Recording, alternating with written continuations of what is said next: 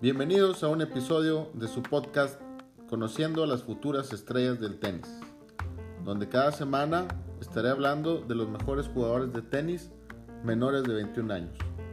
Además, conoceremos el top 10 de menores de 21 y por último hablaré de un jugador en particular, donde juntos conoceremos su historia, sus anécdotas y sus avances en el mundo del tenis. Los saluda su amigo Luis Saucedo Comenzamos.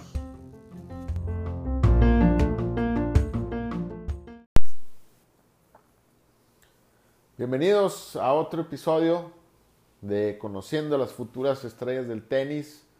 El día de hoy hablaremos de Miomir Kemanovic, este chico de Serbia, futura estrella del tenis. Lo saluda nuevamente su amigo Luis Saucedo. Pero antes de conocer a nuestro jugador de la semana, les platico un poquito las noticias del tenis. El día de ayer, la Real Federación Española de Tenis anunció su liga Mafre. Mafre Valor de Tenis. Esta liga está destinada para los jugadores que están a partir del top 100 del ranking mundial. Y es una pequeña liga de cuatro torneos donde participarán eh, las ramas varonil, femenil tenis en silla de ruedas. Y bueno, cada nación, cada federación ya está haciendo su lucha por empezar y por reactivar el tenis en su país, de tal forma que los jugadores no tengan que viajar. Y bueno, estos cuatro torneitos empezarán en la UP Paddle and Tennis el, del 15 al 19 de julio. De ahí se pasan a la Academia de Juan Carlos Ferrero del 22 al 26 de julio siguen ahí mismo, pero ahora en la Academia de Tenis Ferrer, del 29 de julio al 2 de agosto, y terminan en el Real Club Recreativo Tenis Huelva del 5 al 9 de agosto. Esta es la liga que saca la Federación Española de Tenis para empezar a reactivar a sus jugadores, sobre todo los que están a partir del top 100 del ranking. En episodios pasados les había comentado que debido a esta pandemia, empezarán a aparecer nuevos circuitos y nuevas formas de jugar al tenis. Ya lo hemos visto con torneos eh, que son de exhibición, eh, avalados por la UTR. Ahora esta nueva liga que saca la Federación Española de Tenis. Y bueno, vamos a ver si en un futuro esto ayuda o perjudica a lo que es el tenis y al circuito de, de la ATP de la WTA. En otras noticias, la semana pasada, como ustedes saben, ya hubo muchas protestas en Estados Unidos y ahora ya en todo el mundo en contra del racismo, en contra del abuso policial. Y nos hizo recordar a un jugador que llegó a estar este, dentro del top 5. Eh, este jugador James Blake, ustedes deben de, recordarlo, jugador este, eh, que pegaba al revés una mano, muy rápido, en el, en el 2005, perdón, en el 2015, él estaba eh, en Nueva York, estaba recargado ahí en una, avenida. De repente llegó un tipo, lo tumbó, lo revolcó y se lo llevó. Lo estaban, eh, en ese momento lo estaban deteniendo. Lo detuvieron porque lo vieron sospechoso. Afortunadamente no pasó a mayores. Voy a compartir el video en, las redes sociales. Pero él, eh, James Blake, platica que, bueno, al principio se asustó muchísimo, pensó que era un fanático que lo iba a atacar. Después se da cuenta que es un policía y que lo detienen y se lo llevan. Y bueno, al final declara el, director de la policía de Nueva York que lo habían confundido con, otro, con otra persona y bueno, pero él comenta que definitivamente los deportistas piensan que están ahí en una burbuja, que no les va a pasar nada, que están aislados, pero la realidad es otra. Él, es, él dice que es un afroamericano viviendo en Estados Unidos y corre muchísimo riesgo. Y todavía ahorita, en estos momentos, tiene efectos o, ha tenido secuelas de aquella detención, eh, que se entiende bastante bien y todavía no eh, comenta que sus hijos no han visto el video, tendrán que ver la forma de, decirles qué fue lo que pasó aquel día antes de que entren a la escuela y lo vean, eh, que alguien más les enseñe ese video. Y bueno, pues se une a la lista ahí de deportistas que han levantado la voz en contra del racismo y en contra del abuso policíaco allá en Estados Unidos. Por otro lado, ayer se cumplieron 11 años de que su majestad Roger Federer se alzara con el título allá en la cancha Philippe Chatrier en el torneo de Roland Garros. Corría el año del 2009 y se enfrentaba en la final a nada más y nada menos que Robin Soderling. Robin Soderling había vencido en la semifinal a Rafa Nadal y bueno, pues ahí se le abrió un poquito el, cuadro. Nadal, eh, Roger venía un poquito a la sombra de Rafa, en, sobre todo en, la arcilla. Y bueno, termina su majestad venciendo a Robin Soderling 6-1, 7-6 y 6-4. Con esto se convierte Roger en uno de los pocos jugadores en poder alzar los cuatro títulos de Gran Slam. Eh, por ahí también salió la semana pasada una nota donde, hablando de Roger, comentan que no ha sido muy fácil su recuperación. Es de los pocos jugadores que definitivamente no ha hecho nada en esta cuarentena. No, no se ha estado entrenando en, en forma. Y bueno, dicen que su recuperación ha sido un poquito lenta. Y esperan que para septiembre estar un poquito ya más listo para las competencias.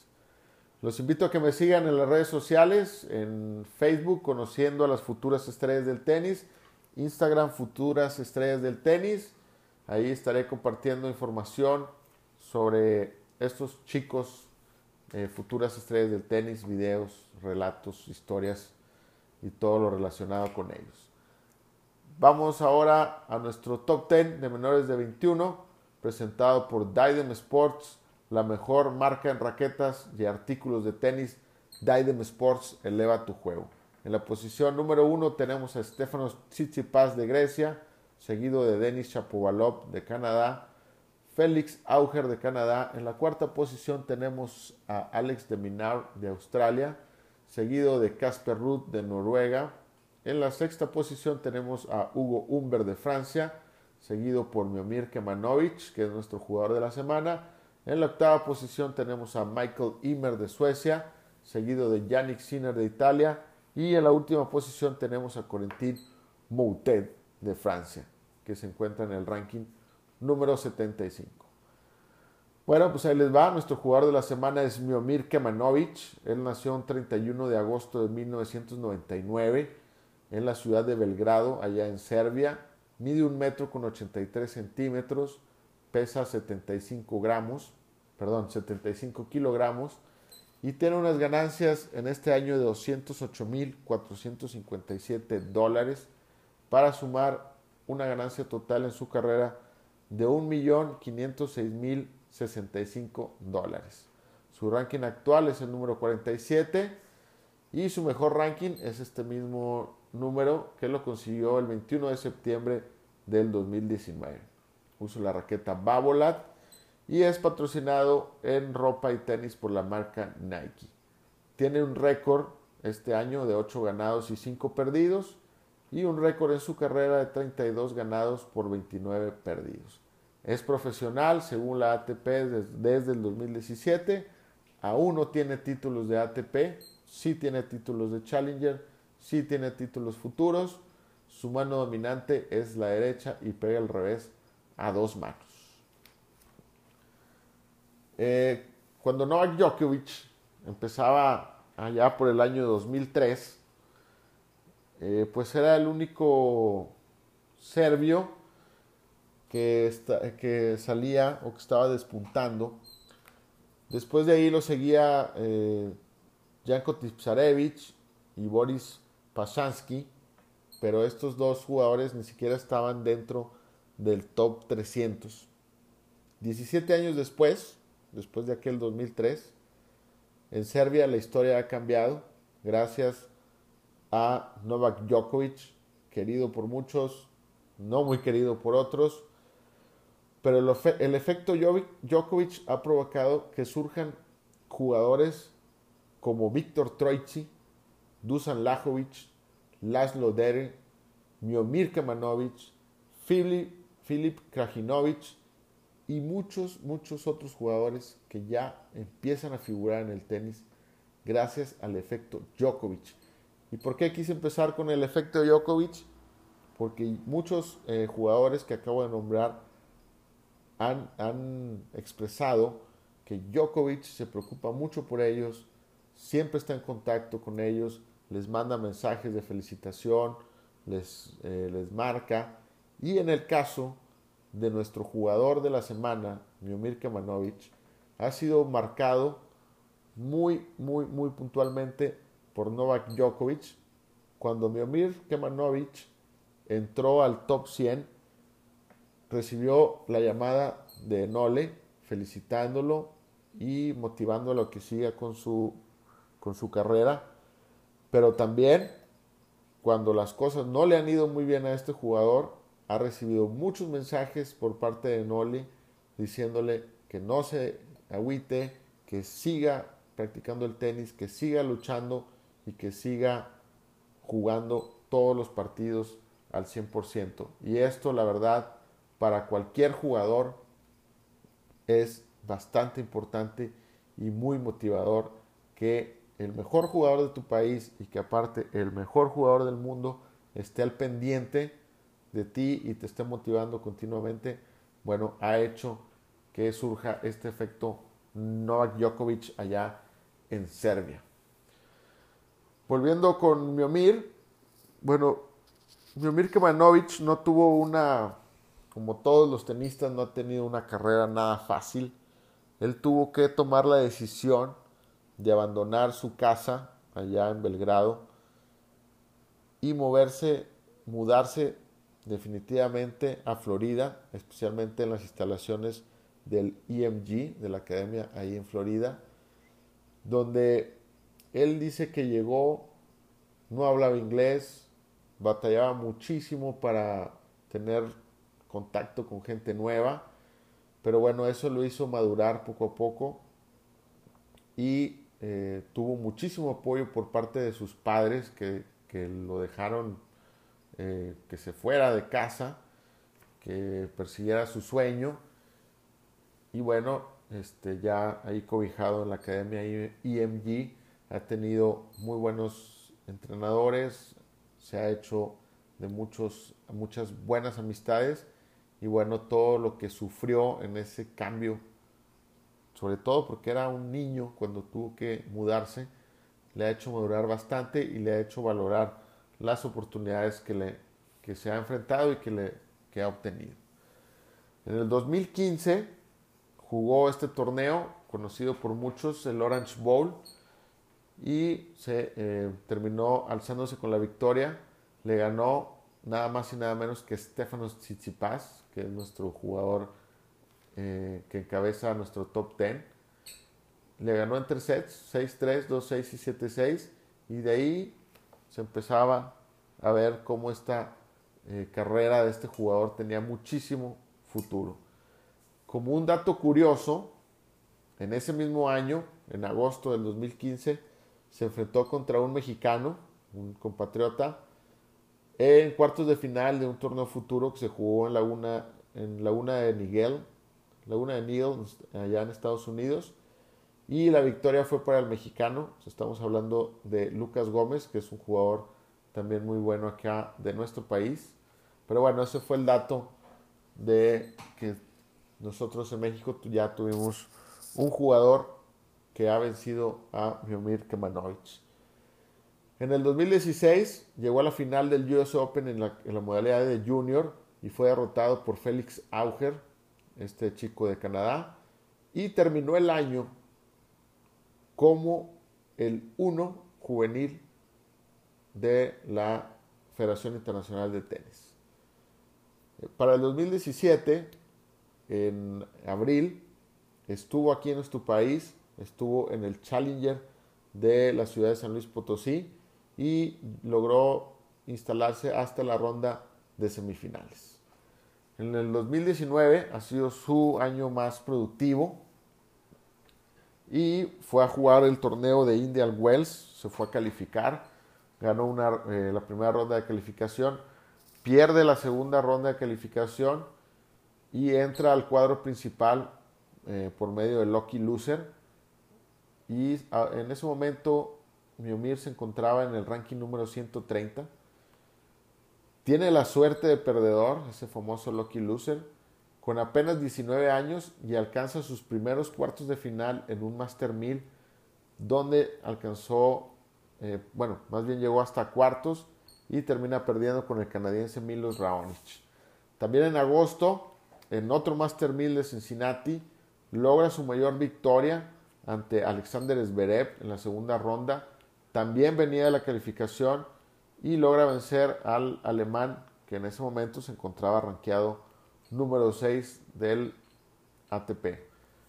Eh, seguía una muy buena, eh, muy buena temporada 2019 para este chico. Cuando baja un poquito la intensidad de los torneos, decide, junto con su entrenador, deciden ir a Dubai para poder entrenar con Djokovic y con Roger. Entonces ahí aprende de estos jugadores y se regresa con el aprendizaje de cómo estos jugadores, tanto Djokovic como Roger, siempre salen temprano a buscar la pelota. Es decir, siempre tratan de poner presión, siempre tratan de estar atacando y nunca esperan a que la pelota les llegue. Esto comenta el entrenador de Miomir, que es también parte de un juego de pies y que es lo que han estado entrenando es el año pasado en cómo ser más rápido en la cancha, cómo tener más coordinación en pies y cómo ir a buscar la pelota antes de que llegue y cómo siempre estar atacando a los rivales. También tiene como objetivo este año estar dentro del top 30.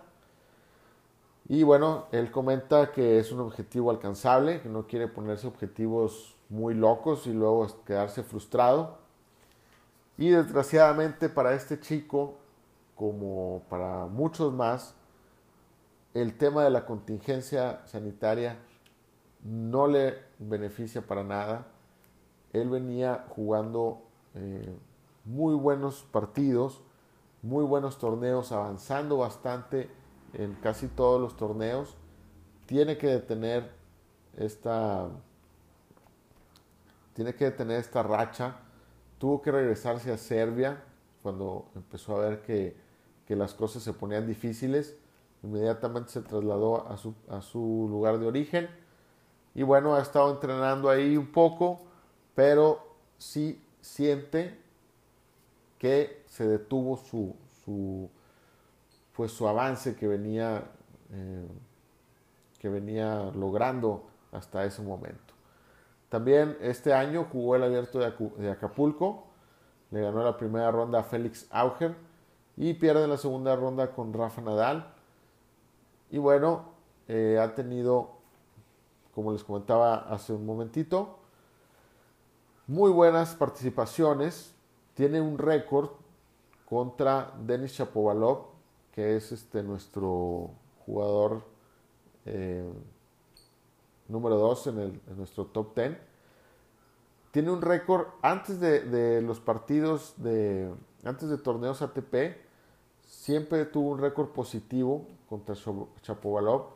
Ahorita ya en partidos oficiales de ATP tiene un récord de 0-2, 0 ganados, 2 perdidos.